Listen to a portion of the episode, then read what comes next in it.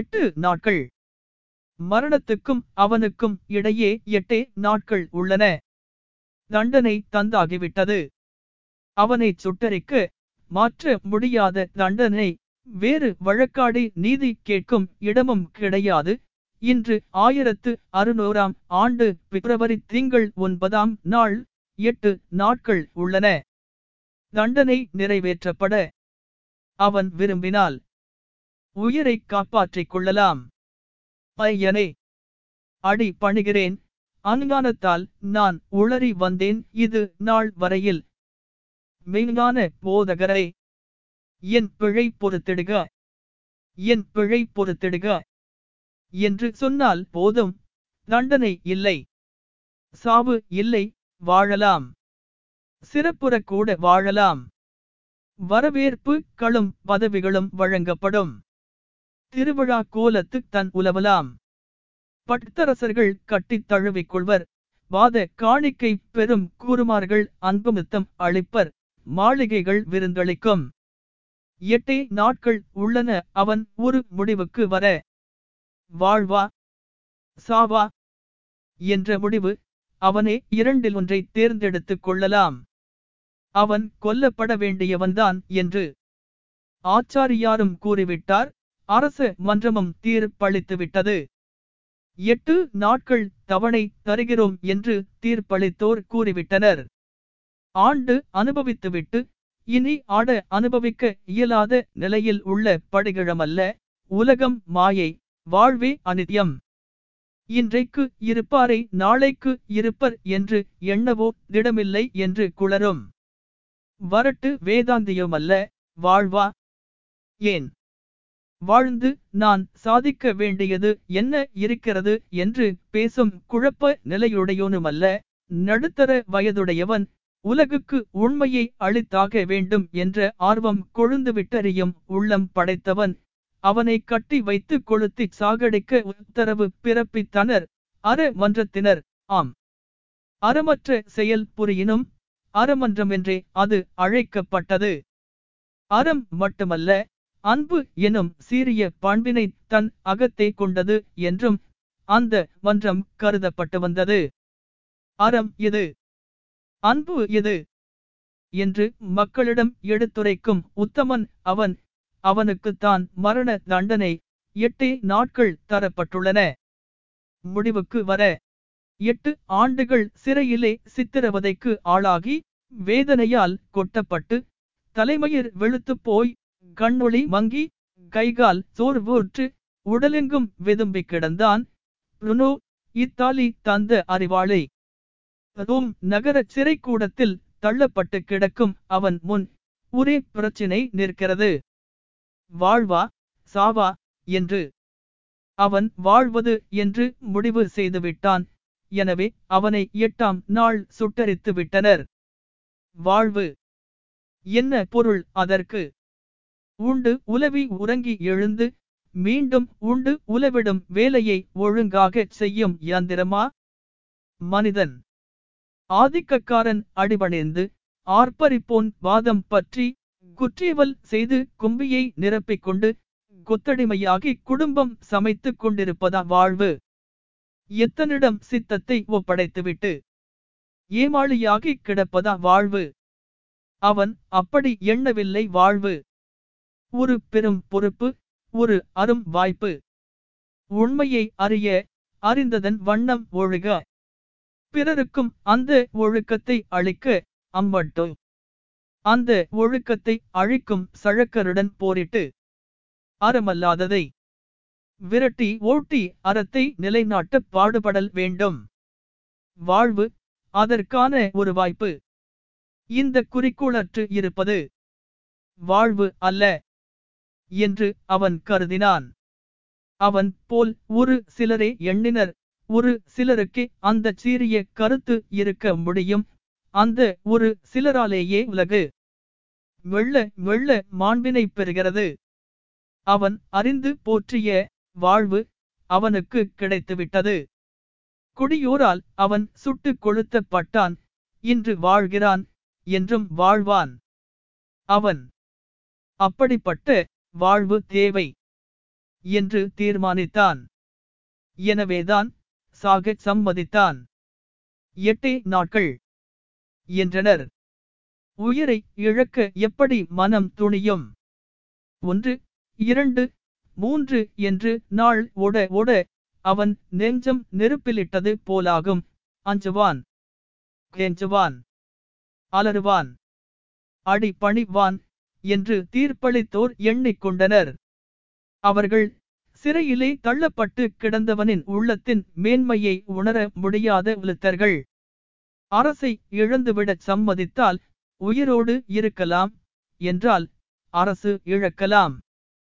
உயிர் இருக்கட்டும், உயிர் இருந்தால் புது அரசு கிடைத்தாலும் கிடைக்கும், இல்லை எனினும் பரவாயில்லை. குடும்பத்தாருடன் இனிது வாழலாம் என்றே அரசாள்பவன் கூறுவான். அங்கனம் உயிர் தப்பினால் போதும் என்று மணி முடியை கீழே வீசிவிட்டு ஓடின் மன்னர்களின் கதையை அவன் அறிவான். அவனை அவர்கள் இழக்கச் சொன்னது அறிவை. இயலாது என்றான். அறிவு வேண்டி நின்ற ஒரே குற்றத்துக்காக அவனை சுட்டு கொல்வது என்று தீர்ப்பளித்தனர். அறிவு வேண்டுகிறான் என்பதை எப்படி குற்றச்சாட்டு ஆக்க முடியும்? எனவே புருனோ ஒரு நாத்திகன் என்று குற்றம் சாட்டப்பட்டான். நாத்திகன் இந்த ஒரு சொல்லை காட்டி எத்துணை கொடுமைகளை செய்துள்ளனர். எவரிவர் மீது அந்த சொல்லம்பு வீசப்பட்டது? எது ஆத்தேகம், எது நாத்தேகம்? விளக்கம் தந்தனரா? இல்லை. எங்கு யார் ஆதிக்கத்தில் உள்ளனரோ அவர்கள் கொண்டுள்ள வழிபாட்டு முறையை ஏற்க மறுப்பவன் நாத்திகன் என்று குற்றம் சாட்டப்பட்டான். வழிபாட்டு முறையை மட்டுமல்ல, ஆதிக்கத்தில் இருக்கும் எந்த கருத்தை ஏற்க மறுப்பவனும் மாறுதலான கருத்தை கொள்பவனும் விழ்பவனும் நாத்திகர் எனப்பட்டனர். போப்பாண்டவரின் ஸ்ரீமுகத்தை தீயிலிட்ட போது மார்டின் லூதர் நாத்திகன் என்று கத்தோலிக்க உலகினால் குற்றம் சாட்டப்பட்டார். அதே போல இங்கிலாந்தில் பிராடஸ்டின் மார்க்கம் அரச மார்க்கமான பிறகு கத்தோலிக்கர்களை அங்கு நாத்திகர் என்று கூறினர். மார்க்க சம்பந்தமான பிரச்சனைகளில் மட்டுமல்ல, அன்று ஆதிக்கத்தில் இருந்த மத ஏடுகளிலும் அவைகளை துணையாக கொண்டு தீட்டப்பட்ட மற்ற துறைகள் பற்றிய ஏடுகளிலும் காணப்பட்ட கருத்துக்களுக்கு முரணான கருத்துக்களை கொள்பவரை எல்லாம் நாத்திகர் என்றே குற்றம் சாட்டினர். கடும் தண்டனை தந்தனர், சித்திரவதை செய்தனர். அரசு முறை, அதன் தொடர்பான அறமுறை, வரி வசூலிக்கும் முறை, சமுதாய அமைப்பு முறை, நடை நொடி பாவனைகள் எனும் எதிலும் அரச மார்க்கத்தின் மத ஏடுகளில் உள்ளபடியே சொல்லும் செயலும் அமைந்திருக்க வேண்டும் என்றனர். மனிதன் மனிதனை அடிமையாக பிடித்து வைத்து வேலை வாங்குவதும் சந்தை சதுக்கத்தில் ஆடுமாடுகள் போல் விற்பதும் கொடுமையானது, அநாகரிகமானது. அது அறமாகாது என்று கருணையும் நேர்மையும் கொண்டவர்கள் வலியுறுத்திய போது கூட அந்த முறையீடு நாத்திகம் என்றே கூறப்பட்டது. எனவே புருனோ மீது நாத்திக குற்றத்தை வீசியது அன்றைய மனப்போக்கிலே திடுக்கிடக்கூடிய தனி சம்பவமல்ல.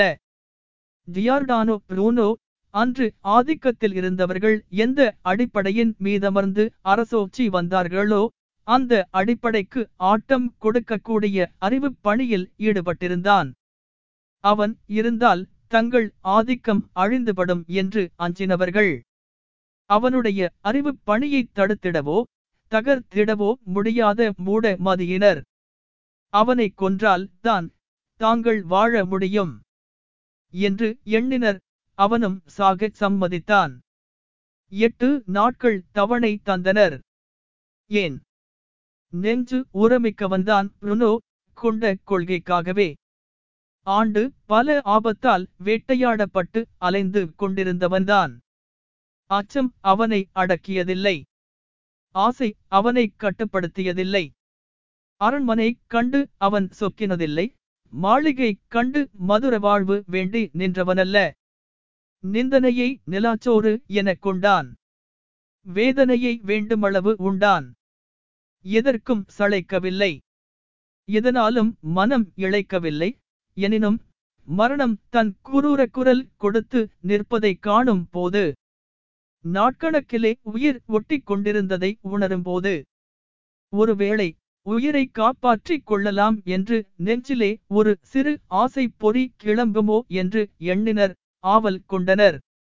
அவனை தாண்டித்தவர்கள், வாழ்வின் சுவையை பருகிக் கொண்டிருந்தவர்கள், செல்வத்தை பெறுவதிலே ஓர் இன்பம் கண்டனர், செல்வாக்கை பெருக்கிக் கொள்வதிலே வேட்டையாடும் மிருகமாக இருந்தனர்.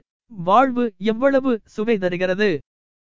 மாளிகையில் வாழும்போது, மலர் தோட்டங்களிலே வீசும் மணத்தை உட்கொள்ளும் போது, மலரணி கொண்டைச் செருக்கிலே அவர் மையல் தரும் கண்ணின் மினுக்கிலே உள்ள இன்பம் கொஞ்சமா? கூப்பிட்ட குரலுக்கு ஆட்கள் ஓடி வந்து கட்டளைக்கு காத்து கொண்டிருக்கும் போது ஏற்படும் பெருமிதம் சாமானியமா? பேழையிலே விதவிதமான அணிபணி மணிகள் மின்னும் போது கண்களிலே களிப்பு ஒளிவிடுகிறதே, பெரும்பதவிகள் கிட்டிடும் போது மார்பு நிமிர்கிறது, நடையிலே ஒரு புது முறுக்கு ஏறுகிறது, பேச்சை புதிய பொலிவு பெறுகிறதே, இவைகள் எல்லாம் இன்பத்தேன் அல்லவா? இவ்விதமான வாழ்வை சுவைத்துக் கொண்டிருந்தவர்கள் புரூனோவை தாண்டித்தவர்கள். எனவே அவர்கள் எதையும் ஏற்க நெஞ்சம் இடம் தரும், சாக மட்டும் துணிவு இராது. நாள் செல்ல செல்ல நெஞ்சு நெகிழும், ஆசை அரும்பும், உறுதி குலையும். புரூனோ உயிருக்கு மன்றாடுவான் என்று எண்ணினர். பெருமழை பெய்கிறது, மண்மேடு கரைகிறது, பாறை எப்போதும் போலத்தானே இருக்கிறது. ஏடு பல படித்த அந்த ஏமாளிகள் இந்த சிறு உண்மையை உணரவில்லை.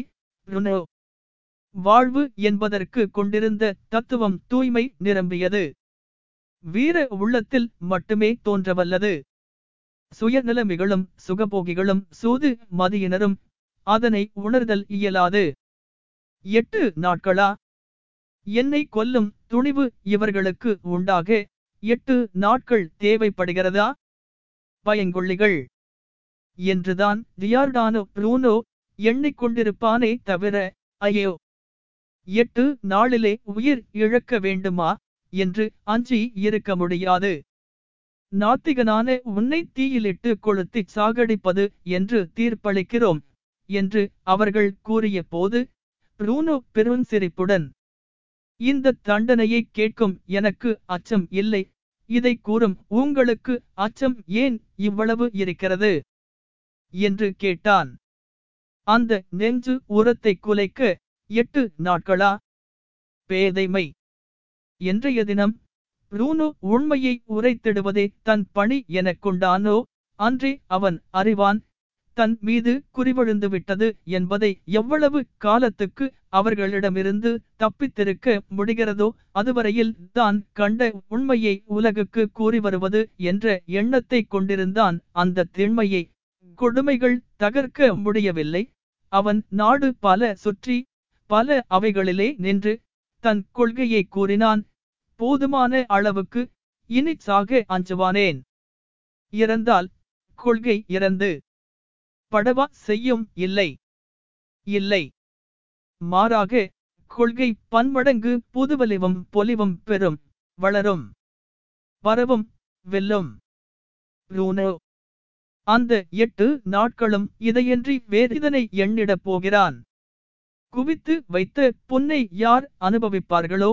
குலவி வந்து கிளியை எந்த கூண்டிலே கொண்டு போய் அடைப்பார்களோ? மனைவி மக்கள் என்னவென்று கூறி கதறுவார்களோ என்ற எண்ணி ஏங்க போகிறான். புரூனோ துறவி தூர்த்தர்கள் பலர் அதனை வேலையாக கொண்டு துறவி எனும் சொல்லையே மாசுபடுத்திவிட்டனர். எனவே புரூனோவை துறவி என்று கூறுவது அவருக்கு உள்ள மாண்பினை பாதிக்குமோ என்று கூட அஞ்ச வேண்டி இருக்கிறது. புரூனோ கொள்கைக்காக போரிடும் அஞ்சா நெஞ்சினன். வாழ்க்கையில் இதற்காகவன்றி வேறு எதற்கும் அவருக்கு நேரமும் நினைப்பும் கிடையாது. எனவே எத்தனை நாள் தவணை தரப்பட்டாலும் நெஞ்சு தடுமாறாது. அந்த நெஞ்சம் அவ்வளவு உறுதிப்பட்டுவிட்டிருக்கிறது. நச்சு நினைப்பினர் அதனை அறியார். ஏன் அவர்கள்? ஜியார்டானோ புரூனோ மடிவதை விட மனம் மாறிவிடுவது நல்லது என்று எண்ணினர். நாத்திகன் ஒழியத்தானே வேண்டும் என் பிழைத்துக் கொள்ள வாய்ப்பளர்க்கின்றனர். புனித மார்க்கத்தை ஏற்றுக்கொள், பூவியர்களை வணங்கு, உயிர் பிழைக்கலாம் என்று ஏன் கூறினர்? நேர்மையும் ஈரமும் கொண்டனரா? இல்லை, சிங்கத்தை காலடியில் விழச் செய்தால் காண்போர் எவ்வளவு பெருமை தருவர். சிறு நாய்கள் நத்தி பிழைக்கின்றன, பார்த்து பார்த்து அலுத்துவிட்டது, நரிகள் பதுங்கிக் கொள்கின்றன, தேடுவதே கஷ்டமாகி விடுகிறது. இதோ சிங்கம் வீரமுழக்கத்தை எழுப்பிய வண்ணம் இருக்கிறது, வலையில் வீழ்வதில்லை, கணைக்கு தப்பி விடுகிறது. காடு ஒன்றிலே வேட்டையை துவக்கினால் வேறோர் காடு சென்று விடுகிறது, எங்கு சென்றாலும் முழக்கம். இந்த சிங்கத்தை, இந்த புரோனோவை, இந்த அஞ்சா நெஞ்சினனை மனமாறிவிட்டவனாக்கினால் சில தலைமுறைகள் வரையிலே அறிவுத்துறையிலே ஈடுபடவும் ஆட்கள் முன் வருவாரா? அப்படிப்பட்ட அசகாய சூரன் ஆண்டு பலவாக மார்க்கத்தை மதிக்க மறுத்து மனம் போன போக்கிலே புதுமை புதுமை என்று பொல்லா கருத்துக்களை பேசி திரிந்தவன் என்ன ஆனான்? கடைசியில் கண்ணீர் பொழிந்தான், காலடி வீழ்ந்தான். கண்டுகொண்டேன் உண்மையை என்று இறைஞ்சினான் என்று கூறிக்கொள்ளலாம் அல்லவா? பகுத்தறிவு கருவில் இருக்கும் போதே கருக்கிவிட இதைவிட வாய்ப்பு வேறு கிடைக்குமா? எனவேதான் ஜியார்டானோ புரூனோவுக்கு மரண பயத்தை காட்டி பணிய வைக்கலாம் என்று ஆவல் கொண்டனர். 8 நாள் தவணை. ஒரு தனி மனிதனுடைய, ஒரு மாவீரனுடைய உயிர் இருப்பதா பறிக்கப்படுவதா என்பதல்ல முழு பிரச்சனை. உண்மையான பிரச்சனை பகுத்தறிவுக்கு இனியும் இடம் உண்டா அல்லது இந்த 8 நாட்களிலே அது சுட்டு சாம்பலாக்கப்படுவதா என்பதுதான். புரூனோ இதை நன்கறிந்தே, என்னை சுட்டு சாம்பலாக்கட்டும், அறிவு கொழுந்துவிட்டு எரிந்த வண்ணம் இருக்கட்டும் என்று கூறினான் செயலால். புரூனோ எப்போதும் தனக்காக அஞ்சினதில்லை. ஆண்டு பல கஷ்டப்பட்டதால் உள்ளத்தில் உரம் மெருகாகிவிட்ட இந்த நிலையில் மட்டுமல்ல, சிறுவனாக இருந்த போதே 15 வயது சிறுவன் புரூனோ டாமினிக்கன் மடாலயத்திலே சேர்ந்தபோது ஆர்வமும் நம்பிக்கையும் அதிகமாக இருந்தது. மடாலயத்திலே சேரும்போது அங்கு தான் அறிவு தாகம் தீரும் என்று எண்ணிச் சென்றான். புது நெறிகள் புரட்சி போல கிளம்பி கத்தோலிக்க மார்க்கத்தை குலைத்த போது வெடிப்புகளை மூடவும், விதும்பியதை களையவும், பூச்சுகளை புதுப்பிக்கவும் எடுத்துக்கொள்ளப்பட்ட பல முயற்சிகளிலே டாமினிக் தேவாலய இயக்கம் ஒன்று. தூய நெறி நிற்பது, தூய்மையை பரப்புவது, வழி தவறியவர்களை மீண்டும் நன்னெறி கொண்டு வந்து சேர்ப்பது என்ற நோக்கத்துடன் கற்றறிவாளர்கள், கர்த்தரின் சுவிசேஷம் உணர்ந்த வித்தகர்கள் துவக்கியது டாமினிக் மடாலயம். நாத்திகத்தை நசுக்குவதற்கான நல்லதோர் ஏற்பாடு என்றனர் இதனை. அது உலகு வியக்கும் அறிவு திலகம் புரூனோவை அளிக்கும் என்று எவ்வளவோ நிபதியம் செய்தும் டாமினிக் துறைவிகளுக்கு தெரியவில்லை.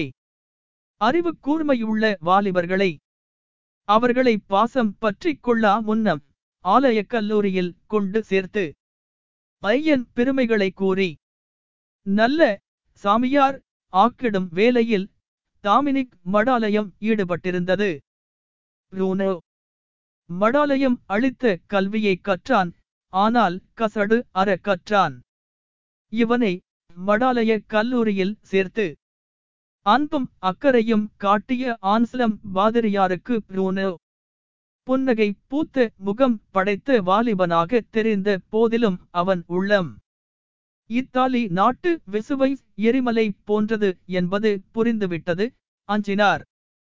மடாலயத்தில் இருக்கும் போதே புரூனோ ஒரு சிறு எடு தீட்டினான். வெசுவையில் கொஞ்சம் நெருப்பை காட்டேற்று. பொறிகளை கண்ட ஆன்சலம் பாதிரியார், மகனே, வேகமாக ஆபத்தை நோக்கிச் செல்கிறாய் என்று எச்சரித்தார். புரூனோ பதறவில்லை, புன்னகை பூத்த முகத்துடன் நின்றான். மடாலய சாமியார்களின் மந்த மதியையும் கோலாகல வாழ்வையும் கேலி செய்து ரூனு அந்த எட்டிலே தீட்டி இருந்தான். அவனுடைய நெஞ்சிலே நாத்திக அரவம் கூடி புகுந்துவிட்டது என்று சந்தேகித்த வாதிரிகள் விசாரணை நடத்த திட்டமிட்டனர்.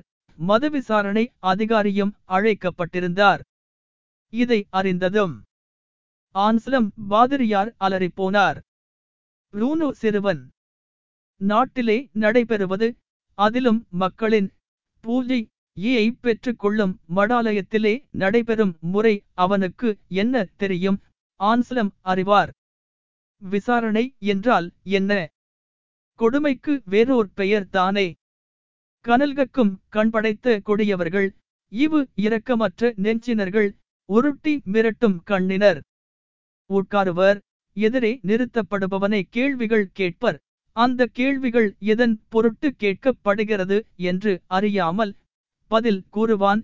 அந்த பதிலிலே புதிந்து கிடக்கும் பொருளை துருவி பார்த்து இவன் நாத்திகன்தான் என்பர். தீர்ந்தது. கடும் தண்டனை, சிறை கிடைக்கலாம். அவர்கள் சீற்றம் அதிகம் கொள்ளாதிருந்தால் சித்திரவதை செய்வது வழக்கமான சாதாரண தண்டனை. இந்த விசாரணை ஏற்பட இருக்கிறது. ஜியார்டானோவுக்கு அந்த துணிவுள்ள வாலிபன் வானத்தின் வண்ணத்தை கண்டு களிக்கிறான். அலையின் ஒலி கேட்டு மகிழ்கிறான். கொத்து கொத்தாக காய்த்து குலுங்கும் திராட்சைகள் நிரம்பிய கொல்லையை காண்கிறான். எங்கும் தெரியும் இயற்கை எழிலை ரசித்துக் கொண்டிருக்கிறான். மகனே, மகனே, வர இருக்கும் ஆபத்து அறியாமல் கிடக்கிறாயே என்று கூறிய வண்ணம் வந்த ஆன்ஸ்லம் பாதிரியார் மடாலய ஏற்பாட்டை கூறினார் நடுங்கும் குரலில். நான் அறிவேன், நான் அறிவேன். விசாரணை என்றால் என்ன என்பதை நான் அறிவேனடா ஜியார்டானோ என்று வேதனை ததும்பும் குரலில் அவர் கூறியபோது, ருனோடோட், அஞ்சாதீர் ஐயனே, அஞ்சாதீர் என் பொருட்டு, அஞ்சாதீர் ஏனெனில் என் பொருட்டு நான் அஞ்சவில்லை என்று கூறினான். அந்த ப்ருனோ இப்போது தணலில் போட்டு எடுக்கப்பட்ட தங்கமாகி விட்டிருக்கிறான். ஆபத்தினும் அகழிகளை தாண்டியிருக்கிறான்.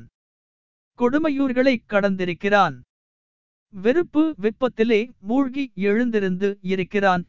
இப்போதா அஞ்சப் போகிறான்? மானை கொல்ல கூதித்த சிங்கக்குட்டி, பெரும் பிடரி படைத்த காட்டரசனான பிறகு மத்தகத்தை அல்லவா விளக்கும் முயற் கூட்டம் கண்டா ஒளி ஒளியும். நீல நிற வானத்தையும் பச்சை பசில் என்ற தோட்டத்தையும் கண்டதும் பரவசப்படும் வாலிபன், என்னை பற்றி நான் அஞ்சவில்லை என்று சொன்னான் என்றால் இப்போது அந்த நெஞ்சு உரம் எதிரியின் உறுதியை முறியடிக்கும் வகையினதாகத்தானே ஆகிவிட்டிருக்கும். இடைக்காலத்திலே அவன் சுகத்துக்கும் சுய நலத்துக்கும் பலியாகி விட்டிருந்தால் கோழைத்தனம் தோழமை கொண்டு விட்டிருக்கும். அன்று மடாலயத்தில் இருந்து தப்பி ஓடிவந்த ப்ரூனோதன் அறப்போரை நிறுத்திய பாடில்லை. பயணத்தை முடித்து கொண்டானில்லை. நெஞ்சு உரம் ப்ரூனோவுக்கு சிறுவயது முதல் இருந்து வந்த பெருந்துணை. அதை 8 ஆண்டு சிறை கெடுக்கவில்லை. இன்னும் இருப்பது 8 நாட்கள். நெஞ்சு உரம் குலைக்கப்படும் என்று எண்ணினவர்கள் ப்ரூனோவின் குணம் அறியாதவர்கள். கோழைகளை அவர்கள் மிரட்டி பணிய வைத்திருக்கிறார்கள். கொடுமைகளை ஓரளவுக்கு மேல் அனுபவிக்க முடியாத வலுவற்றவர்களை அவர்கள் அடிபணிய வைத்திருக்கின்றனர். ஆசைக்கு ஆட்படுபவர்களை அவர்கள் பாசவலையில் வீழச் செய்திருக்கிறார்கள். ப்ரூனோ இந்த கயவர் வலையிலே சிக்க மறுக்கும் வீரன். சரண் புகுந்தால் ப்ரூனோ போன்ற கற்றறிவாளனுக்கு வைதிகபுரியில் எந்த காணிக்கையும் பெறத்தக்க குரு பீடம் கிடைத்திருக்கும். காரணம் கேளாது, பொருள் அறிய முயற்சிக்காது. ஆபாசம் என்று தோன்றினாலும் அதற்கு ஏதேனும் உட்பொருள் இருக்கும் என்று நம்பிக்கொண்டு மத ஏடுகளை மனப்பாடம் செய்து அவ்வப்போது சிறிது சிறிது கக்கிவிட்டு அதனை அருள்வாக்கு என்று எண்ணும் ஏமாளிகளிடம் பொன்னும் புகழும் பூஜையும் தொழுகையும் பெற்றுக்கொண்டு முடியுடை மன்னரையும் தன் பிடியிலே வைத்துக்கொண்டு தம்பிரானாக சன்னிதானமாக வாழ்ந்து வந்தனர் பலர். அறிவு தெளிவிலே புரூனோவிடம் நெருங்கவே முடியாத குறை மதியினர். புரூனோ கற்றறிவாளன். அவன் சொற்பொழிவு கரும்பென இனிக்கும் தரத்தது. இத்தகைய கடினமான பொருளையும் அவன் எளிதாக்கிடும் வண்ணம் பாடம் கூர்வல்ல பேராசிரியன் சலிப்பளிக்கும் தத்துவத்தையும் தேனாக்கித் தரும் தெளிவுரை கூர்வல்லான். வாரிசிலும் இலண்டனிலும் பதுவாவிலும் வட்டன் பார்க்கிலும் அவனிடம் பாடம் கேட்க வந்த வாலிபர்கள் சொக்கி நின்றனர். எந்த பேராசிரியனுக்கும் கிடைக்காத பெரும்புகள் அவனை தேடி வந்தது. அத்தகைய புரூனோ ஓரிகணம் சபலத்துக்கு ஆட்பட்டு ஆசைக்கு அடிமைப்பட்டு ரோம் நகரில் கோயில் கொண்டு எழுந்தருளியிருக்கும் போப்பாண்டவருக்கு சரணம் என்று கூறிவிட்டிருந்தால் போதும், தேவாலய கதவுகள் திறந்து இருக்கும். அருளாலயங்களிலே குவிந்து கிடந்த செல்வத்திலே புரளலாம். அரசர்கள் அஞ்சலி செய்வர். நடவடிக்கையை பற்றி கூட கவலைப்பட வேண்டியதில்லை. பக்தர்கள் பாதிரிகளின் உபதேசத்தின் சுவையைத்தான் தரம் பார்ப்பார்களே தவிர நடவடிக்கையை பற்றி துளியும் கவலை கொள்ள மாட்டார்கள். நாற்றம் வெளியே தெரியாமல் இருக்கும் பக்குவம் அறிந்திருந்தால் போதும். உபதேசம் செய்வதிலே ஒழுக்கம் இருந்தால் போதும். நம்பிக்கை இருக்க வேண்டும் என்பது கூட வேண்டப்படுவதில்லை. ஒரு பெரிய மத அதிபர் இயேசுநாதர் பற்றி கட்டிவிடப்பட்டுள்ள சுவையான கதை எவ்வளவு சுகபோகத்தையும் செல்வத்தையும் நமக்கு அளிக்கிறது என்று கூறி போரித்தாராம். அப்படிப்பட்ட காலம் அது. ஜியார்டானோ புரூனோ இசைந்திருந்தால் போதும், குருபீடம் கிடைத்திருக்கும். ஆனால் சொந்த இலாபம் சுகபோகம் என்பவைகளில் துளியும் பற்று கொள்ளாத துறவி அவர். வாரிஸ் பல்கலைக்கழக பேராசிரியர் பதவி உமக்கு அளிக்கப்பட இருக்கிறது ஜியார்டானோ என்று கூறினார். அரசர், இறையே, எனக்கா? இதற்குள்ளவா? நான் அத்தகுதி பெற்றவனா என்று கேட்கிறார் புரூனோ. வகட்டுடை அணிந்து பசப்புகளிலே மனதை பறி கொடுத்துவிடும் வாரிஸ் பட்டண வாலிபர்களையே உமது பேருரைகளால் திருத்தவும் திரட்டவும் முடிகிறதே. உண்மையன்றி வேறு யார் அந்த பதவிக்கு ஏற்றவர் பேராசிரியரே என்று கேட்கிறார் மன்னர். மடாலயத்தில் விசாரணை கொடுமையிலே சிக்கிக் கொள்ளாதிருக்க ஆன்சலம் பாதிரியார் யோசனைப்படி புரூனோ இரவில் பலகணி வழியாக கயிற்றின் துணை கொண்டு இறங்கி ஓடினார்.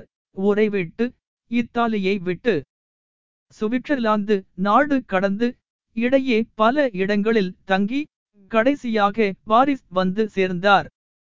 பிரான்சிலே அரசோச்சி வந்த மூன்றாவது என்ரி என்பவர் பாரிஸ் பட்டணத்தில் தத்துவத்துறை சொற்பொழிவாளராக கீர்த்தி பெற்ற புரூனோவை பற்றி கேள்விப்பட்டு அவரை ஆதரித்தார்.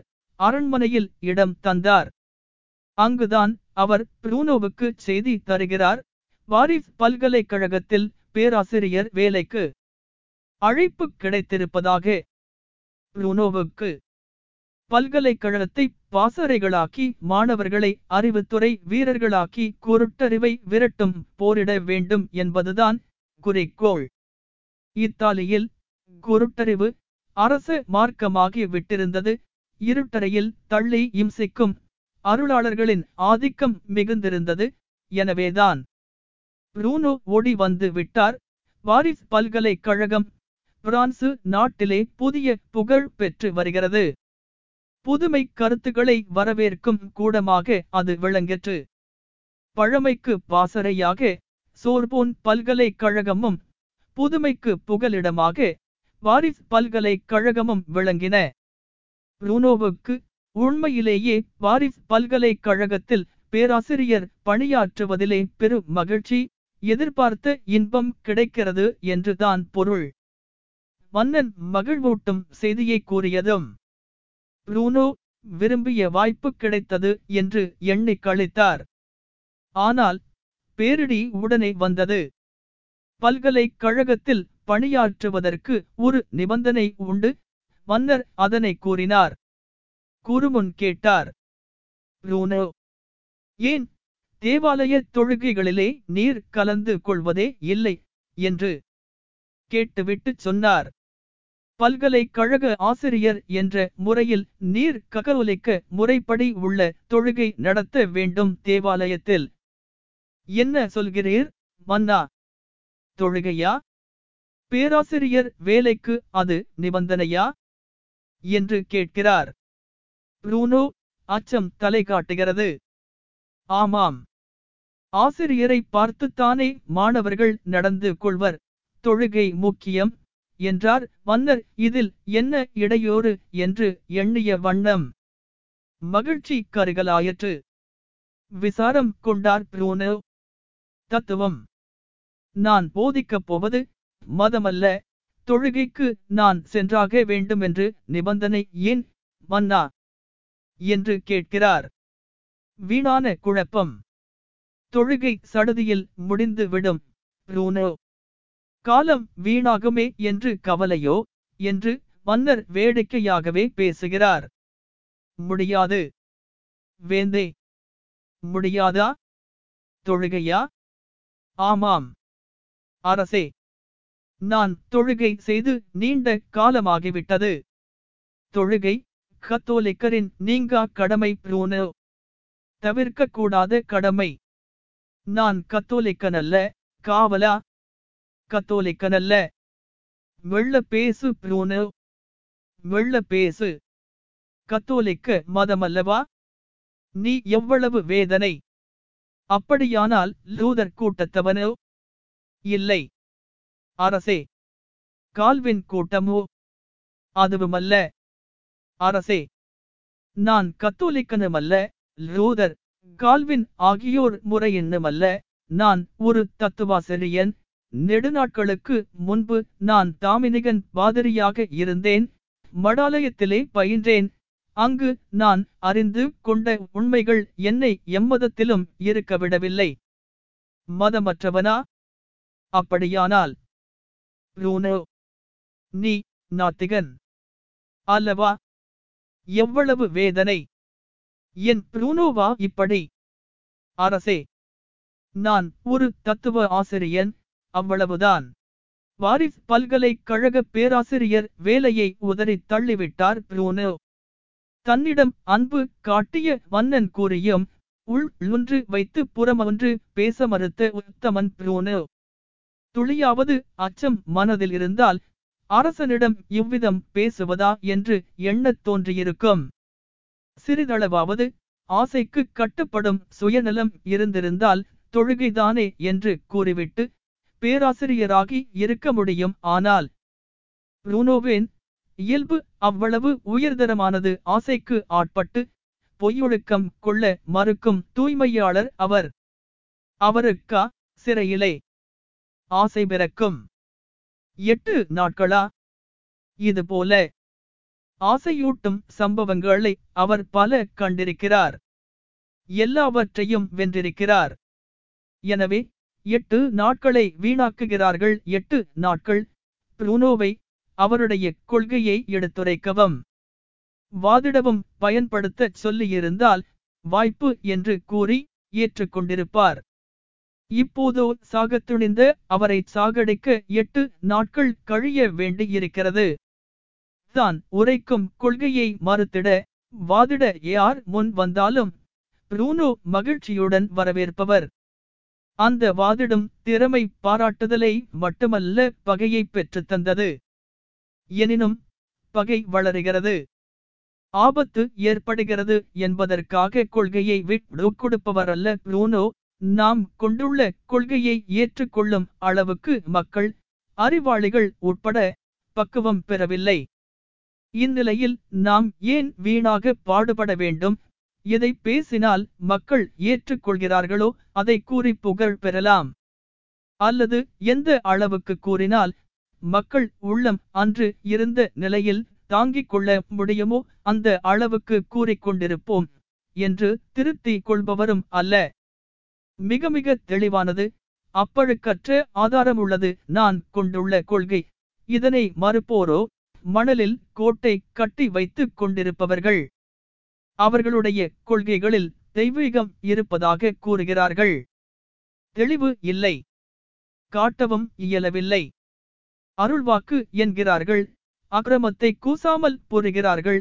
பற்று அறுபடச் செய்யும் பாசுரம் பாடுகிறார்கள். வாபச்செயலை அஞ்சாது செய்கிறார்கள். இவர்களுக்கு அஞ்சி நான் என் அசைக்குணாத கொள்கையை கூடத்திலிட்டு விளக்காக்குவதா? குத்தட்டும், விட்டட்டும், உயிர் இருக்கு மட்டும் போராடுவேன், வாதாடுவேன், குன்றின் மேலிட்ட விளக்காக்குவேன் என் கொள்கையை. அதனை எடுத்து கூறிட வாய்ப்பு எப்படிப்பட்ட சூழ்நிலையில் கிடைத்தாலும் பயன்படுத்திக் கொள்வேன் என்ற கருத்துடன் அவர் பணிபுரிந்து வந்தவர். எந்த வாய்ப்பையும் அவர் நழுவ விட்டதில்லை. அதன் பலனாக என்ன விளைவு நேரிட்டாலும் தாங்கிக் கொள்ள தயங்கினதுமில்லை. பிரெஞ்சு மன்னன் புரூனோவின் மனப்போக்கை கேட்டு கோபித்துக் கொண்டான், வருந்தினான், வெறுத்து விடவில்லை. எப்படி வெறுக்க முடியும்? மன்னன் புன்னகை புலிகளையும் நயவஞ்சக நரிகளையும் காண்கிறான். காவி அணிந்து திரியும் காமாந்தகாரர்களையும் அருட்கவி பாடி அக்கிரமம் புரிவோரையும் பிறர் பொருள் கவரும் பேயரின் பூஜா மாடங்களையும் கண்டிருக்கிறான். மன்னன் கூறினாலும் என் மனதில் உள்ளதை மாற்றிக்கொள்ள மாட்டேன், மறைத்து வைத்து இச்சகம் பேசி திரியவும் மாட்டேன் என்று தூய்மையான உள்ளத்துடன் இருந்த புரூனோவிடம் வெறுப்பு அடைய முடியுமா? அவர் சொல்லும் கொள்கை மன்னனுக்கு உடன்பாடானது அல்லதான், சரியா தவறா என்று ஆராய்வது கூட தேவை இல்லை என்று கருதினான். ஆனால் மன்னனும் மண்டலமும் சீரும் என்று அறிந்தும் உண்மையை கூறிவிட்ட நேர்மையை பாராட்டாதிருக்க முடியுமா? புரூனோ தன்னிடம் சொன்ன உண்மையை ஊர் அறிந்தால் ஆபத்து என்பது மன்னனுக்கு தெரியும். மத அதிபர்களின் கோபத்தை எந்த மன்னனும் தாங்கிக் கொள்ள முடியாதல்லவா?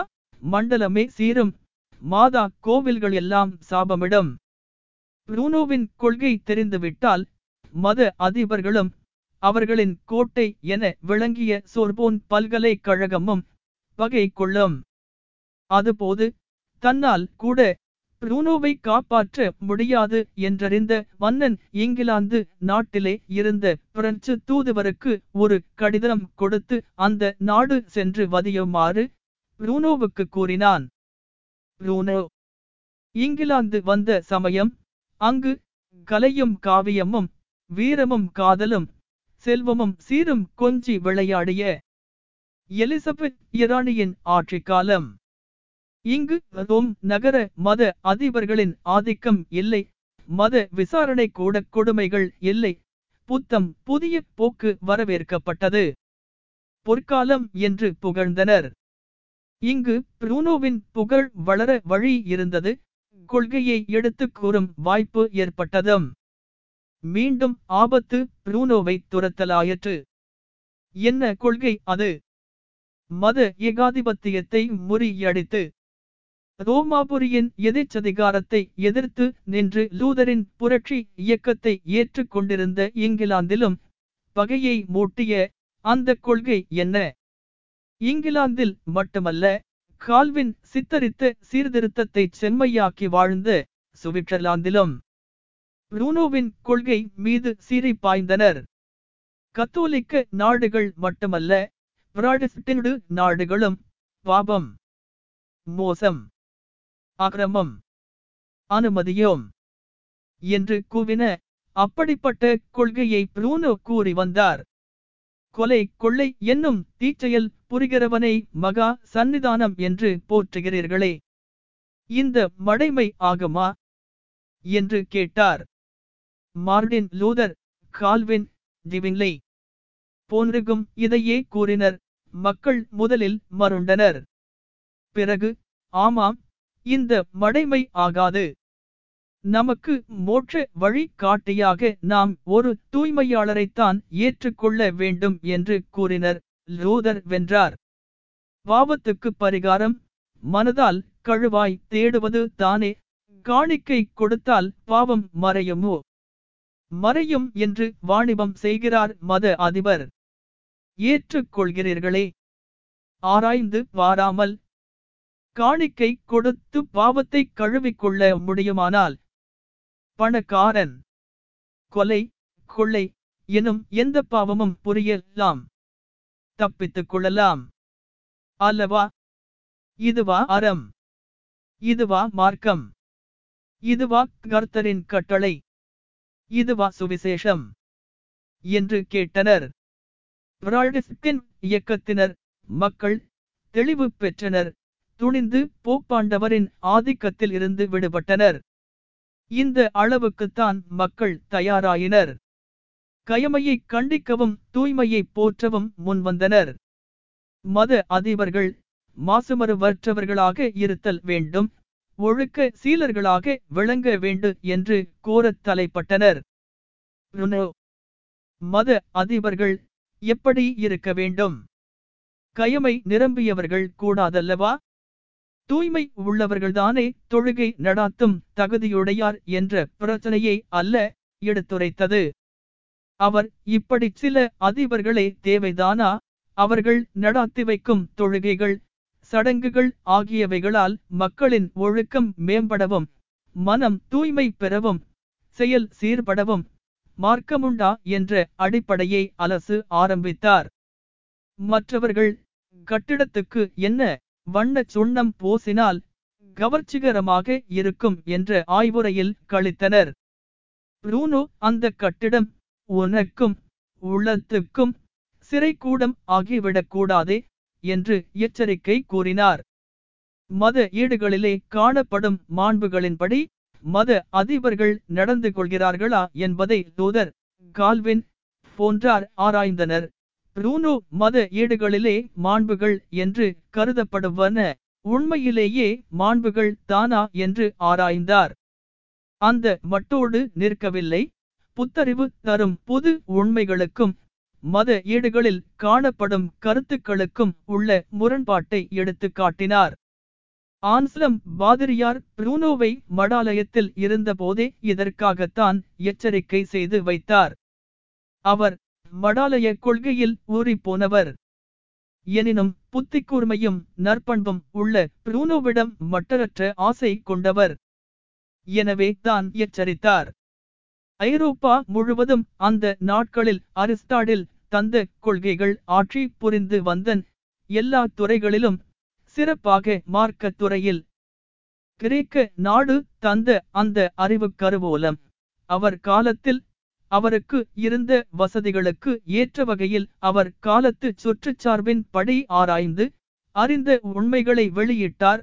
அவை உலகு உள்ளளவும் மாற்றப்பட முடியாதன என்று அல்ல, ஆனால் அந்த கொள்கைகளை ஏற்று அவைகளின் படி அரசியல் பொருளியல் மத இயல் அமைப்புகளை ஐரோப்பாவில் பல்வேறு நாடுகளில் ஏற்படுத்தி கொண்டனர். பழக்கத்தில் வந்துவிட்டது, அதனால் அது இறுகியும் விட்டது. மனிதனுடைய சிந்தனா சக்தியை அரிஸ்டாடிலின் தத்துவங்களுடன் பிணைத்து விட்டனர். அதற்கு மேலால் செல்வதோ முரணாக சொல்வதோ கேடு பயக்கும் என்றனர். செல்பவர் தண்டனைக்கு உள்ளாவர் என்றும் சில இடங்களில் சட்டம் இயற்றினர். விண்ணிலே சிறகடித்து செல்லும் பறவை எங்கும் சென்று இன்புறும். கட்டிவிடப்பட்ட பட்டம் நூலும் அதை செலுத்து ஊனின் திறமும் அனுமதிக்கும் அளவுதான் செல்லும். அரிஸ்டாடில் தந்த கருத்துத்தான் முடிந்த முடிவு என்று ஐரோப்பா கூறிற்று. அவர் விண் மண் கடல் என்பவை குறித்து கூறிவைத்த கருத்துக்களை ஆராய்வதும் ஆபத்தானது என்று கருதப்பட்டது. சூரியன் சுற்றித் திரியும் கோளம், பூமி நிலைத்து நிற்பது என்பது அரிஸ்டாடில் அளித்த கொள்கை. இதன்படியே ஏடுகள் குறிப்பாக மதேடுகள் தீட்டப்பட்டு விட்டன. விண்ணுலகம், ஆங்கே விசாரணை கூடம், நரகம், அங்கு வேதனை கூடம் எனும் மத கருத்து. அசையா திருக்கும் பூமி, அன்றாடம் சுற்றி வரும் சூரியன் என்ற அடிப்படையின் மீது கட்டப்பட்டது. இந்த அடிப்படையை சந்தேகிப்பது பாவம் என்று கூறுவதில் மதவாதிகள் முனைந்தனர். ஏனெனில் ஆராய்ச்சியாளர்கள் இந்த அடிப்படையை அலசத் தொடங்கினர். புரூனோ சிறுவனாக இருந்தபோதே வெடிகுண்டு வீசப்பட்டு விட்டது. வேதநிந்தகன் கிளம்பிவிட்டான். கோபர்னிகஸ் எனும் ஆராய்ச்சியாளன் பூமி உருண்டை வடிவுடன் இருக்கிறது, அது சுற்றித் திரிகிறது, சூரியன் நிலைத்து நிற்கும் கோளம் என்று ஈடு நீட்டிவிட்டான். மதவாதிகள் பாய்வர் என்ற அச்சத்தால் கோபர்னிகஸ் அந்த 7 தீட்டையும் வெளியே காட்டாது வைத்திருந்து மரண் படுக்கையில் இருக்கும் போதுதான் அந்த 8ஐ வெளியிட ஏற்பாடு செய்தான். கோபர்னிகஸ் கொள்கை கேட்டு வைதிக உலகு சீரை கிளம்பெற்று, இது பொய் கொள்கை, பேய் கொள்கை, பூமியாவது சுற்றுவதாவது, மேலே வீண், இங்கே மண், இதனடியில் நரகம், புண்ணியம் பாவம் இரண்டிலே எதை செய்யவும் மண், புண்ணியம் செய்தால் விண்ணுலகு செல்லலாம், பாவம் புரிவோர் நரகம் சேர்வர் என்று முழக்கினர். பூமி உருண்டையாய் இருந்தால் என்ன, தட்டையாக இருந்தால் என்ன, சுற்றி வந்தால் என்ன, சும்மா கிடந்தால் என்ன என்று மத அதிபர்கள் எண்ணி கிடப்பதற்கில்லை. ஏனெனில் கோபர்னிகஸின் கொள்கையை மக்கள் ஏற்றுக்கொண்டால் புனித ஏடுகளின் அடிப்படையே தகர்ந்து விடுகிறது. பிறகு அந்த ஏடுகளின் துணை கொண்டு கட்டப்பட்ட அமைப்பு என்ன கதியாவது, அந்த அமைப்பின் பயனாக கிடைத்துள்ள கோலாகல வாழ்வு என்ன ஆவது, இது அவர்கள் கவலை, பயம். எனவே தங்கள் ஆதிக்கத்தை ஏவி கோபர்னிகஸின் கொள்கையை அழித்தொழிக்க முனைந்தனர். புரூனோ கோபர்னிகஸின் கொள்கையை சரியானது என்று கற்றறிந்தார். சிந்தித்து தெளிவும் உறுதியும் பெற்றார். இந்த அடிப்படை மாற்றம் அவருக்கு ஏற்பட்டான பிறகு எந்த மத அமைப்புத்தான் அவரை ஆட்கொள்ள முடியும்? கோபர்னிகஸ் ஆராய்ந்து அறிந்த பொது உண்மை கூட முழுவதும் புதிதல்ல. கிரேக்க நாட்டு பேரறிஞர் பிதாகோராஸ் என்பவர் இதனை முன்பே கூறி இருந்தார். ஆனால் அரிஸ்டாட்டில் கொள்கை அதனை இருட்டடிப்பில் வைத்து விட்டது. கோபர்னிகஸின் கொள்கை இதை புதுப்பித்தது. புயல் என்றனர் மதவாதிகள். மத அடிப்படையில் கற்றவர் அனைவரும் இது கவலைக்குதவாத கொள்கை என்றனர். ஆனால் கோபர்னிகஸ் வெற்றி பெற்ற வண்ணமிருந்தார். புரூனோ மடாலயத்தில் பயிலும் போதே இந்த கொள்கையை ஐயந்தறிவர் உணர்ந்தார். ஆன்சலம் பாதிரியார், மகனே, ஏன் இந்த கோபர்னிகஸை கட்டி அழுகிறாய்? அறிய வேண்டியதை அரிஸ்டாட்டில் அழித்துவிட்டார், அது போதும். ஐயன் பெருமைகளை படி என்று கூறி வந்தார். இளம் உள்ளம் கோபர்னிகஸின்பால் லயித்துவிட்டது. வன்முறை கண்டித்திருக்கிறார் ஆன்சலம். உலகம் உருண்டை என்கிறாயே மகனே, அப்படியானால் நரகம் எங்கே இருக்கிறது? புனித ஏடு படித்திருக்கிறாயே, கூறு, நரகம் உன் உருண்டை உலகிலே எங்கே எடா இருக்கும் என்று கேட்பார் ஆன்சலம். புரூனோ சிரித்துக்கொண்டே, எங்கே இருக்கும், நீங்களல்லவா கூற வேண்டும் என்று மடக்குவான்.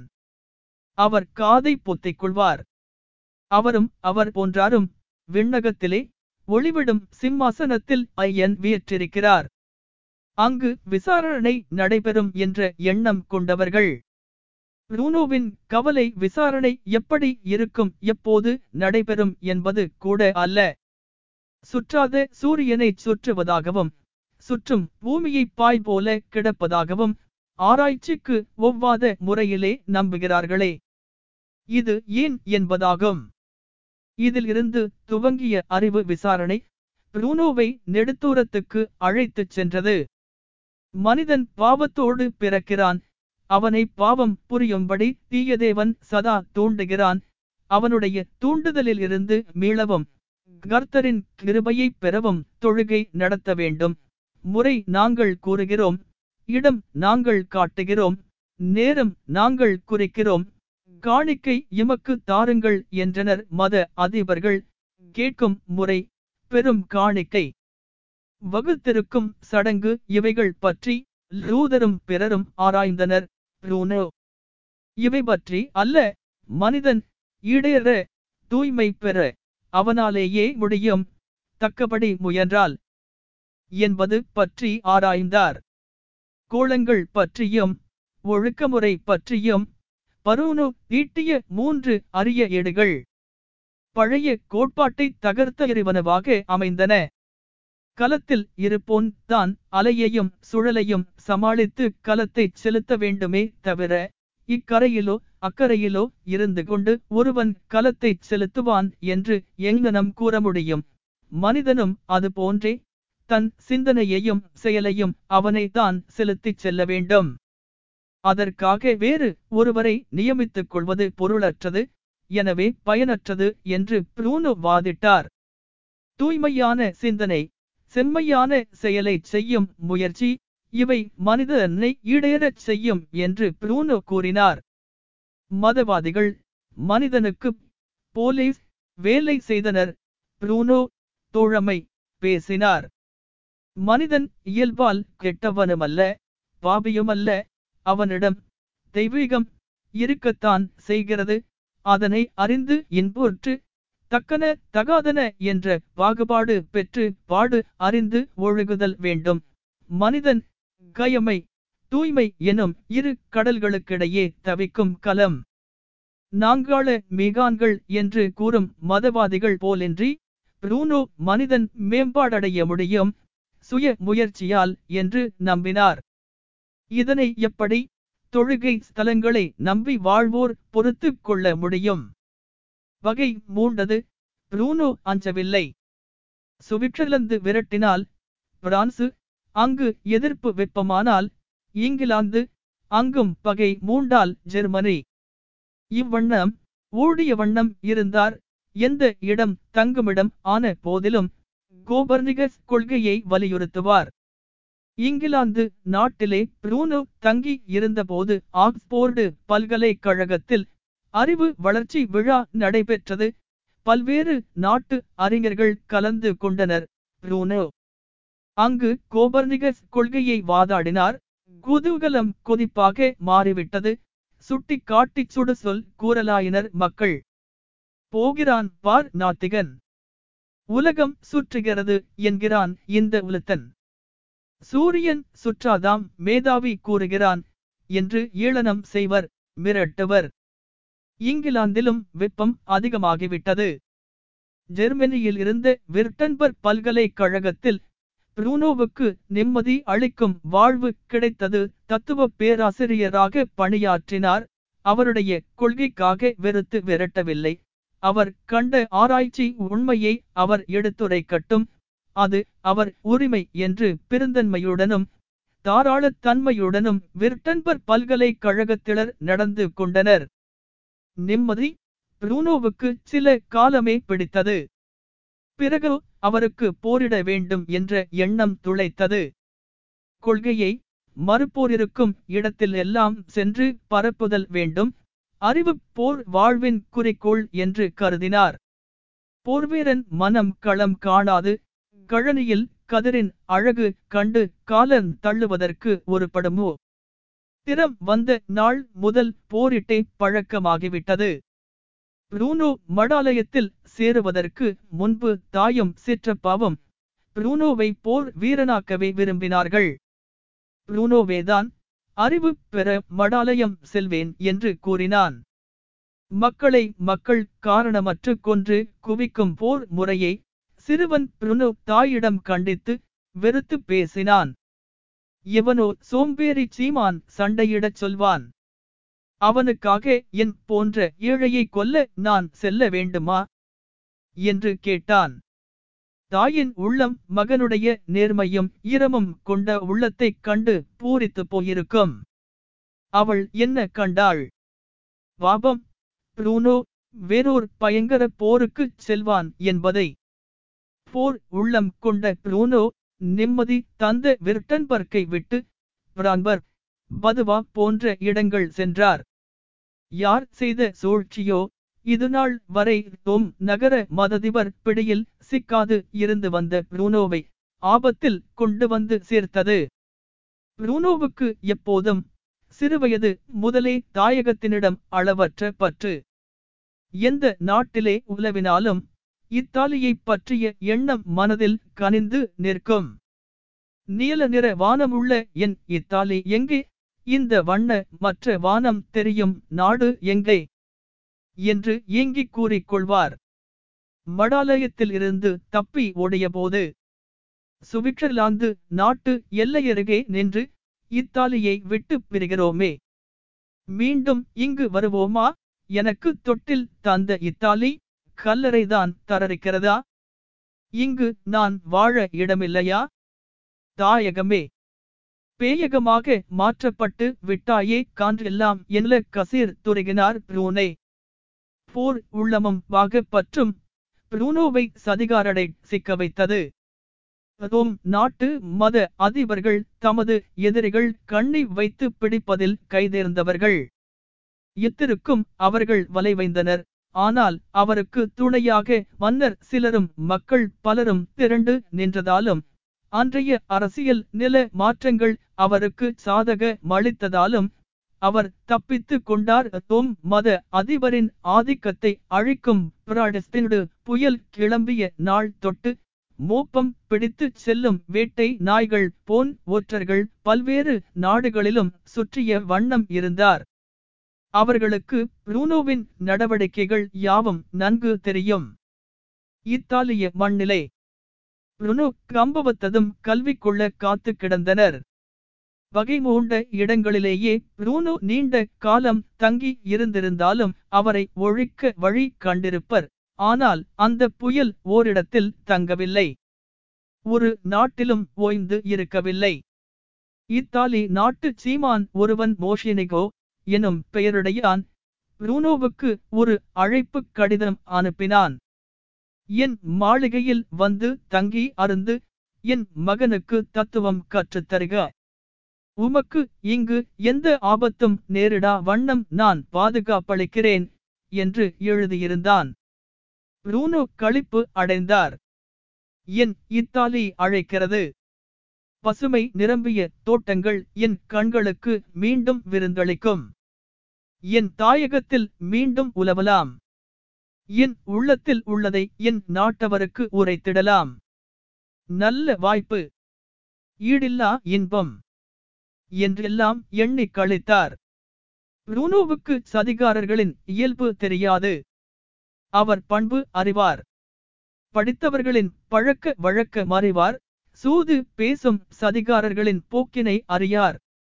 இத்தாலியில் இனிமை தரும் திராட்சை மட்டுமா இருக்கிறது, எரிமலை யுமல்லவா இருக்கிறது, வெசுவைஸ் மட்டுமல்ல மத அதிபர் இருக்கிறார். எந்த நேரத்திலும் அவர் பாபம் எரிமலை கக்கும் நெருப்பை விட கொடுமையாக வெம்பக்கூடும். நாம் அங்கு செல்வது ஆபத்தாக முடியும் என்று எண்ணத்தான் செய்தார். ஆனால் அந்த சூதுக்காரன் அனுப்பி வைத்த கடிதம் அவரை ஏமாற்றிவிட்டது. இத்தாலிய நாட்டு சீமான் அவனால் மத அதிபரின் பகையை கூட எதிர்த்து நிற்க இயலும், அந்த மாளிகையை தாக்க துணிவு பிறக்காது மத ஆதிக்கக்காரருக்கு என்று எண்ணினார். பேசும் சதி படித்தவர்களின் இயல்பு தெரியாது. ஒரு வேளை பகைப்பட்டுவிட்டது போலும், ஒரு வேளை நமது கொள்கையை ஆதரிப்போரின் தொகை இத்தாலியில் வளர்ந்துள்ளது போலும். இல்லை என்றால் தன் மகனுக்கு தத்துவ ஆசிரியராக இருக்கும்படி ஏன் அந்த சீமான் அழைக்கப் போகிறார் என்று எண்ணினாரோ என்னவோ, ஏமாந்து விட்டார். புற்றருகே அமர இசைந்து விட்டார். வெனிஸ் நகர், கடலலை தழுவும் கோட்டை சுவர் உள்ள அழகிய மாளிகை. புரூனோ அங்கு தங்கி தமது அருந்திரனை அள்ளி அழித்து வந்தார். சீமான் மகனுக்கு வெள்ளியை உருக்கி வார்க்கும் நிலவு போல அவர் அறிவு புகட்டி வந்தார் காலிப சீமானுக்கு. ஆனால் அவன் மனதிலே அறிவு புகவா செய்தது. அவன் முன் ஏற்பாட்டின்படி புரூனோ சொன்னதை எல்லாம் மதவிசாரணை குழு அலுவலரிடம் ஒவ்வொரு நாளும் ஒப்புவித்து கொண்டிருந்தான். குற்ற பத்திரிகை தயாராகி கொண்டிருக்கிறது புரூனோ மீது.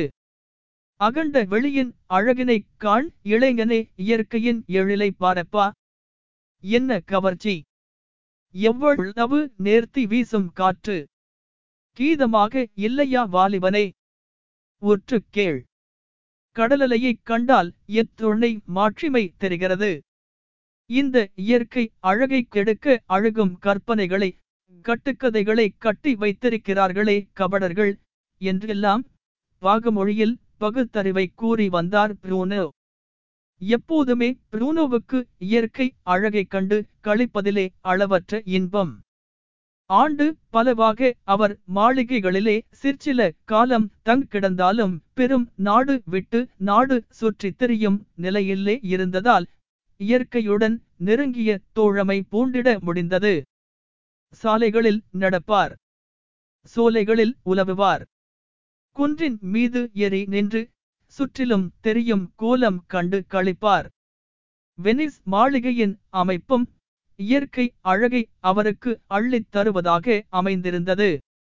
கடலோரம் மாளிகை. ஓரிரவு. அற்புதமான நிலவு. அலங்கார படகு ஏறி மாணவனுடன் சென்று கடற்காட்சி கண்டுவிட்டு ப்ரூனோ திரும்புகிறார்.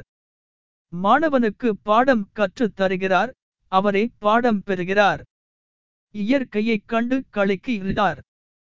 இதற்கு இணையான இன்பம் வேறு எது என்று கேட்கிறார். பால்வண் நிலவை கருநிறமேகம் கவ்விக்கொள்வதுண்டு.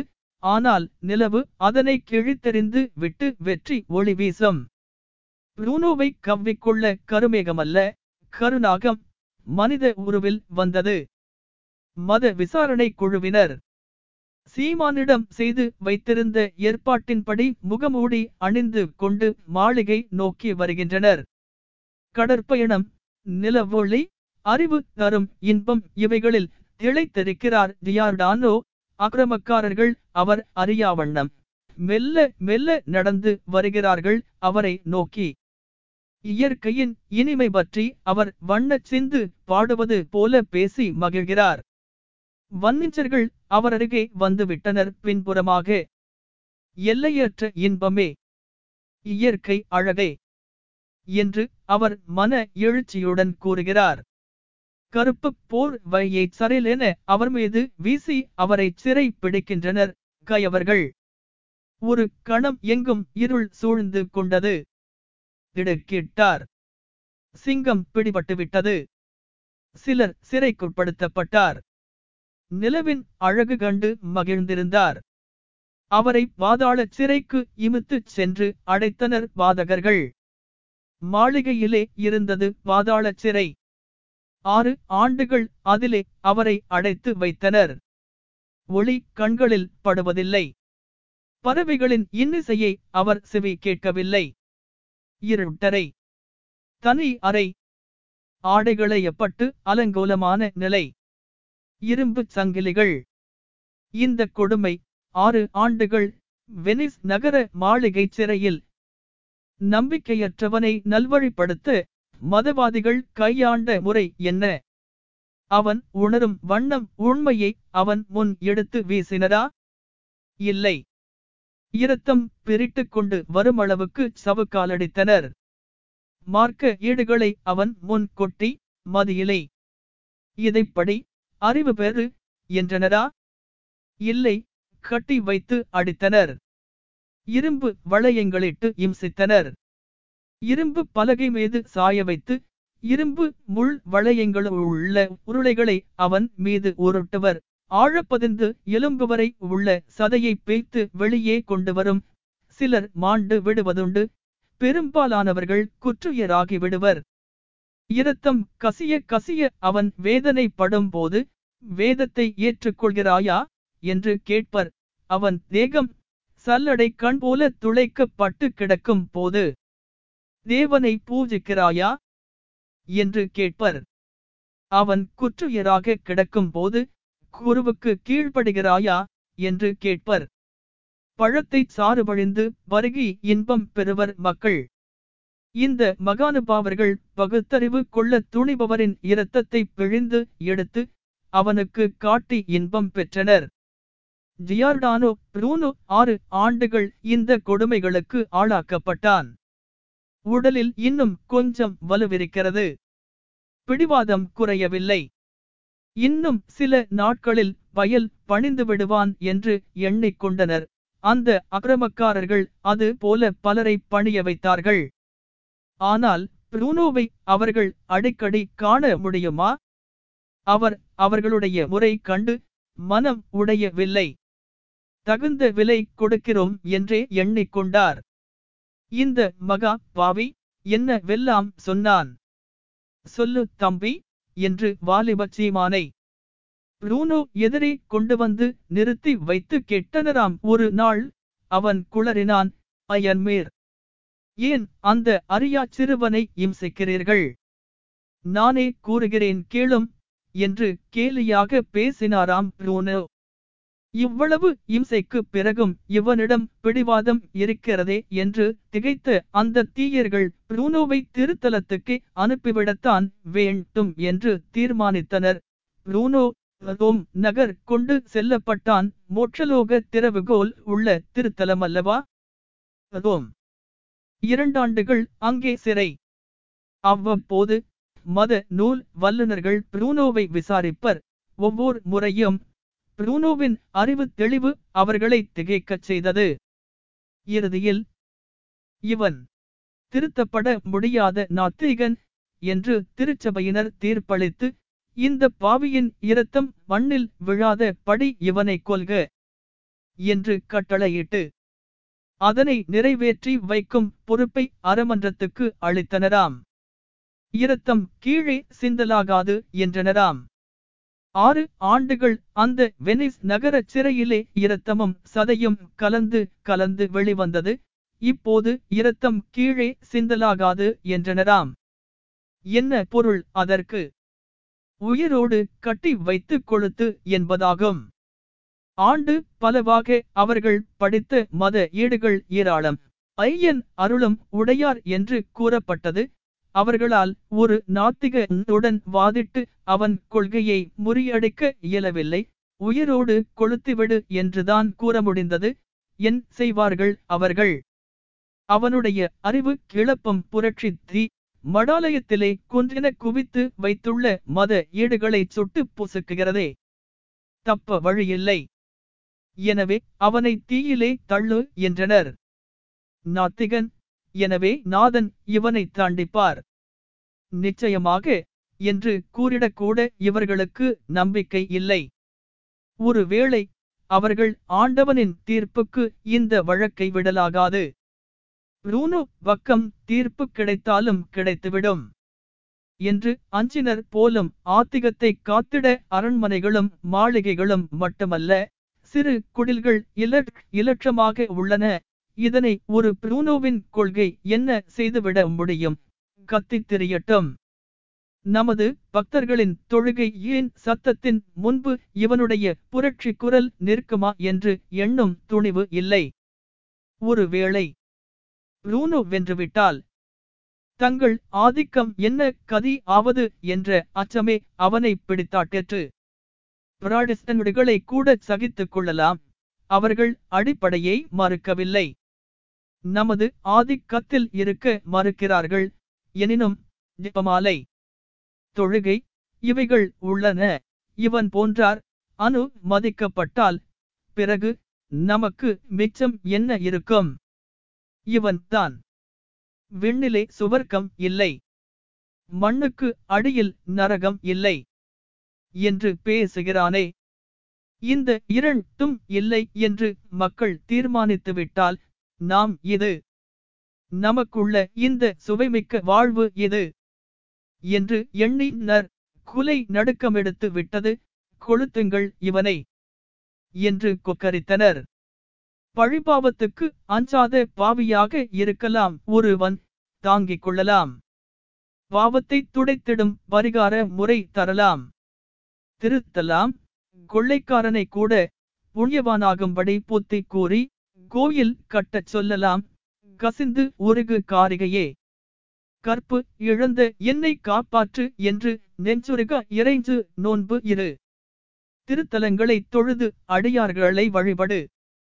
பாவக்கரை கழுவப்படும் என்று கூறி வழுக்கி விழுந்த வனிதையை மீண்டும் பரிசுத்தமாக்கி விடலாம். ஆனால் ப்ரூனோ, இவன் பாபம் என்று கூறுகிறீர்களே, எதை என்றல்லவா கேட்கிறான்.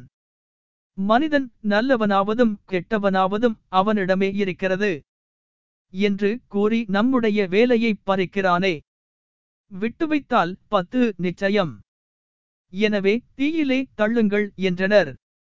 கோயிலை இடிப்பதும் கொளுத்துவதும் பாபம்தானே? நிச்சயமாக பாபம்தான். இவன் கத்தோலிக்க தேவாலயத்தை கொளுத்திய மகாபாவி. ஏன் கொளுத்தினான் தேவாலயத்தை? பிராடிஸ்டன்ட் மார்க்கமாம். எனவே கத்தோலிக்க மடாலயத்தை கொளுத்துவது புண்ணிய காரியம் என்று கருதி கொண்டானாம் லோட். பிராடஸ்தண்டு நீதியாளர்களின் நெறித்த புருவம் மாறிவிடுகிறது, மன்னிப்பு கிடைக்கிறது. அதுபோன்றே கத்தோலிக்கர்கள் பிராடஸ்தனுடைய இம்சை செய்வது பாவமாகாது என்று கருதி வந்தனர். எனவே பாவம் என்பதற்கு இரு வகையினரும் ஒன்றுக்கொன்று நேர் மாறான விளக்க உரை தரலாயினர். ஆனால் புரூனோ இரு சாராருக்கும் ஆகாதவன். ஏனெனில் அவன் உலகம் உருண்டை என்று கூறி புனித கருத்துக்களை மறுக்கிறான்.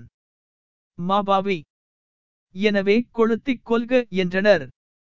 கோபர்னிகஸ் உலகு பற்றிய தன் கருத்தை கூறு முன்பே மத ஏடுகளை கேலி பொருளாக்கும் சம்பவம் ஒன்று நடந்தது.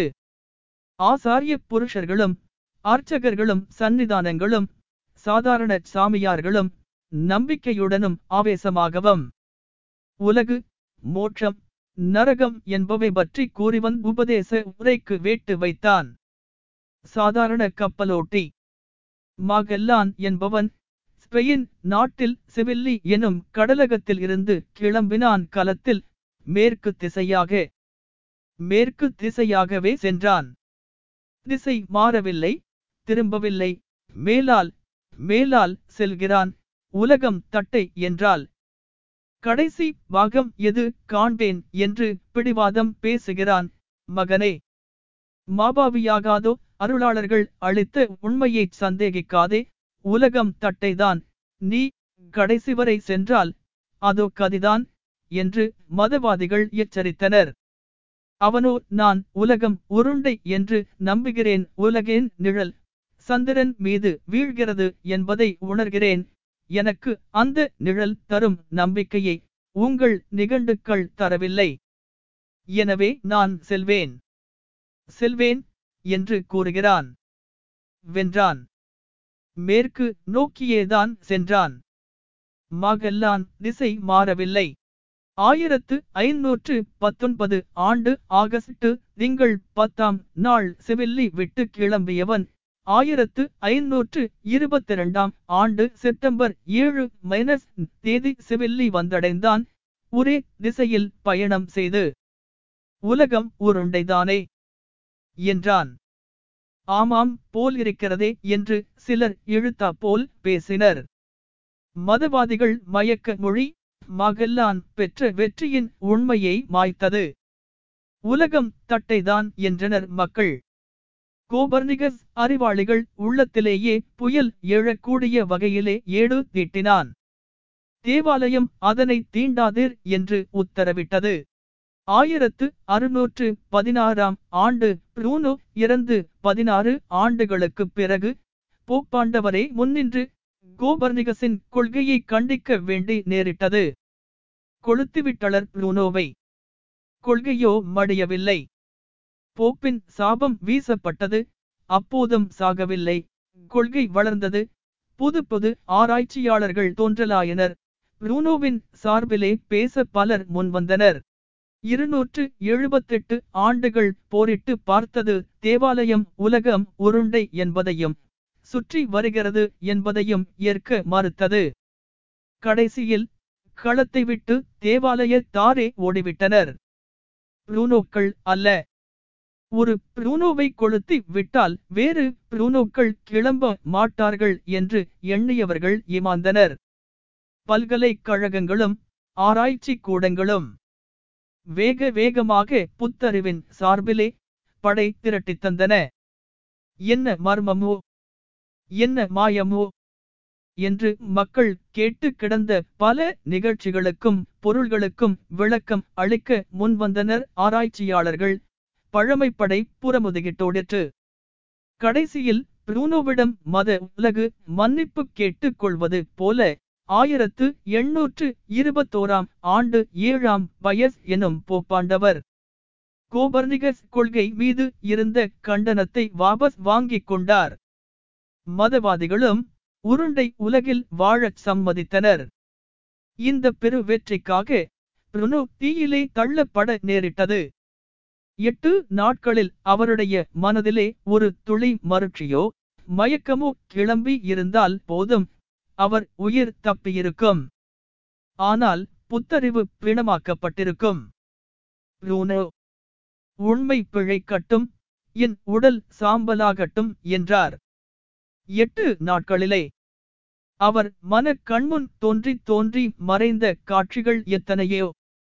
துள்ளித் திரியும் பிள்ளை பருவத்தை எண்ணிக்கொண்டாரோ, மடாலயத்திலே துருவி துருவி படித்த நாட்களை எண்ணிக்கொண்டாரோ, அன்பு பொழிந்த தாயையும் அக்கறை காட்டிய தந்தையையும் எண்ணியிருப்பார்.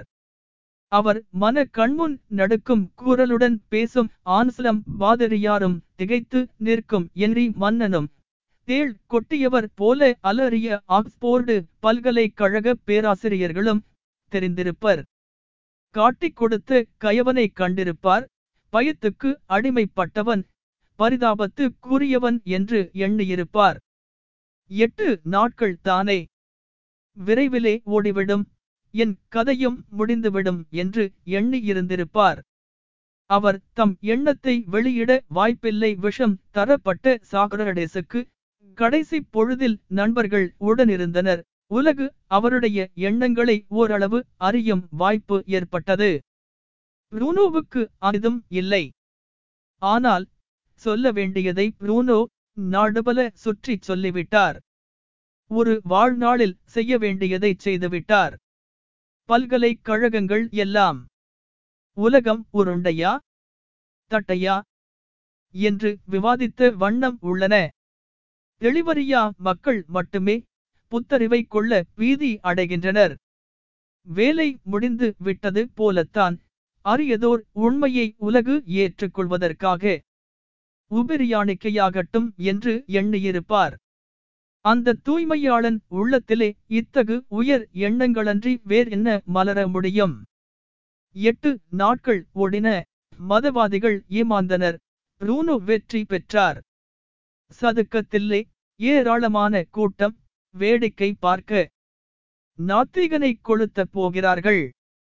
ஆத்திகர்களுக்கு அந்த வான வேடிக்கையை காண்பது தவிர வேறு வேடிக்கை இருக்க முடியுமா? வேடிக்கை மட்டுமா அது? பக்தரின் கடமையுமாயிற்றே. புரூனோவுக்கு மஞ்சள் ஆடை அணிவித்தனர். பாவிகளுக்கு, வேத நிந்தகருக்கு மஞ்சள் நிற ஆடை தருவது வாடிக்கை. அந்த உடையிலே பேய், பூதம், பிசாசு, பெருநெருப்பு போன்ற சித்திரங்கள். இவன் நரகம் செல்கிறான் என்பதை காட்ட இழுத்துச் செல்கிறார்கள் புரூனோவை. ஏறு நடை, கலங்கா உள்ளம், புன்னகை கூட தெரிகிறது. இரு மருங்கிலும் கூடி நிற்கும் எதுமறியாதவர்கள் தூற்றுகிறார்கள், ஈசுகிறார்கள். புரூனோ அவர்களை கண்டு கோபம் கொள்ளவில்லை.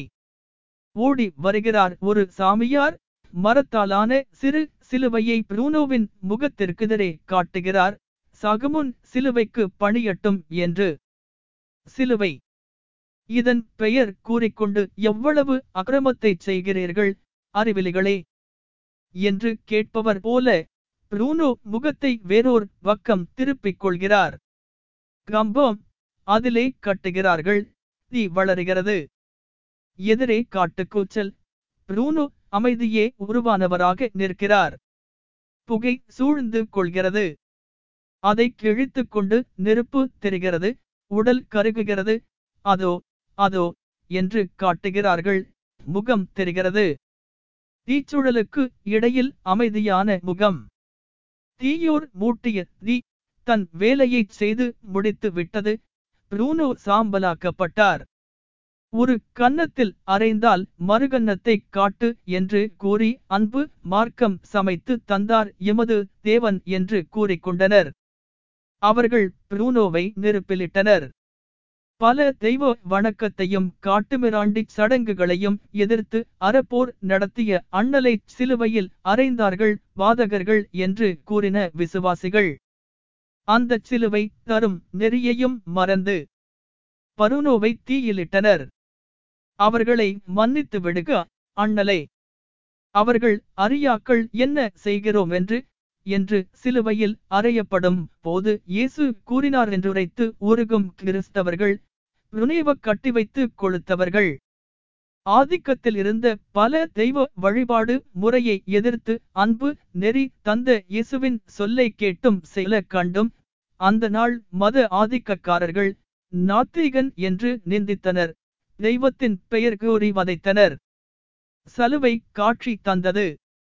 ஆக்கிரமக்காரர்கள் தந்த கொடுமைகளை தாங்கிக் கொள்ளும் உள்ள உரமும் கொள்கை பற்றும் இருந்தது என்பதை எடுத்து காட்டும் சின்னம் இந்த சிலுவை என்றனர்.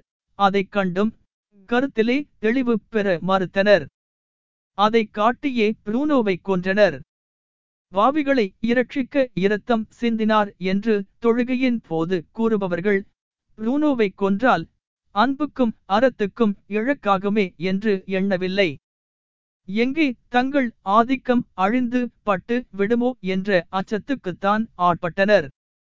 கோலா கலமாக ஆண்டு வந்த பழைய மார்க்க மன்னன் இயேசுவை கொன்றால் தான் தன் ஆதிக்கம் நிலைத்திருக்க முடியும் என்று எவ்விதம் கோபம் கக்கினானோ அதற்கு துளியும் குறைந்ததாக இல்லை சிலுவை தொழுதோரின் சீற்றம். இயேசு மீண்டும் எழுந்து வந்தார் என்கிறார்கள்.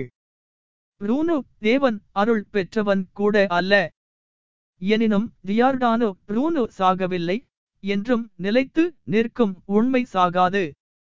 ஜியார்டானோ புரூனோவை கொல்வதற்காக மூட்டப்பட்ட நெருப்பிலிருந்தும் கிளம்பிய சிறு சிறு பொறிகள் பல்வேறு இடங்களில் பரவி குருட்டறிவை அழிக்கும் பணியாற்றின. அவரை அக்கிரமமாக கொன்றதற்கு கழுவாய் தேடுவது போல பிற்காலத்தில் அவருடைய உருவச்சிலையை வைத்தனர். ஆனால் அவர் அடைந்த வெற்றி அது அல்ல. பகுத்தறிவு பெருமிதம் கொள்ளச் செய்ததே அவர் அடைந்த வெற்றி. புரூனோ வாழ்கிறார் வெற்றி வீரராக.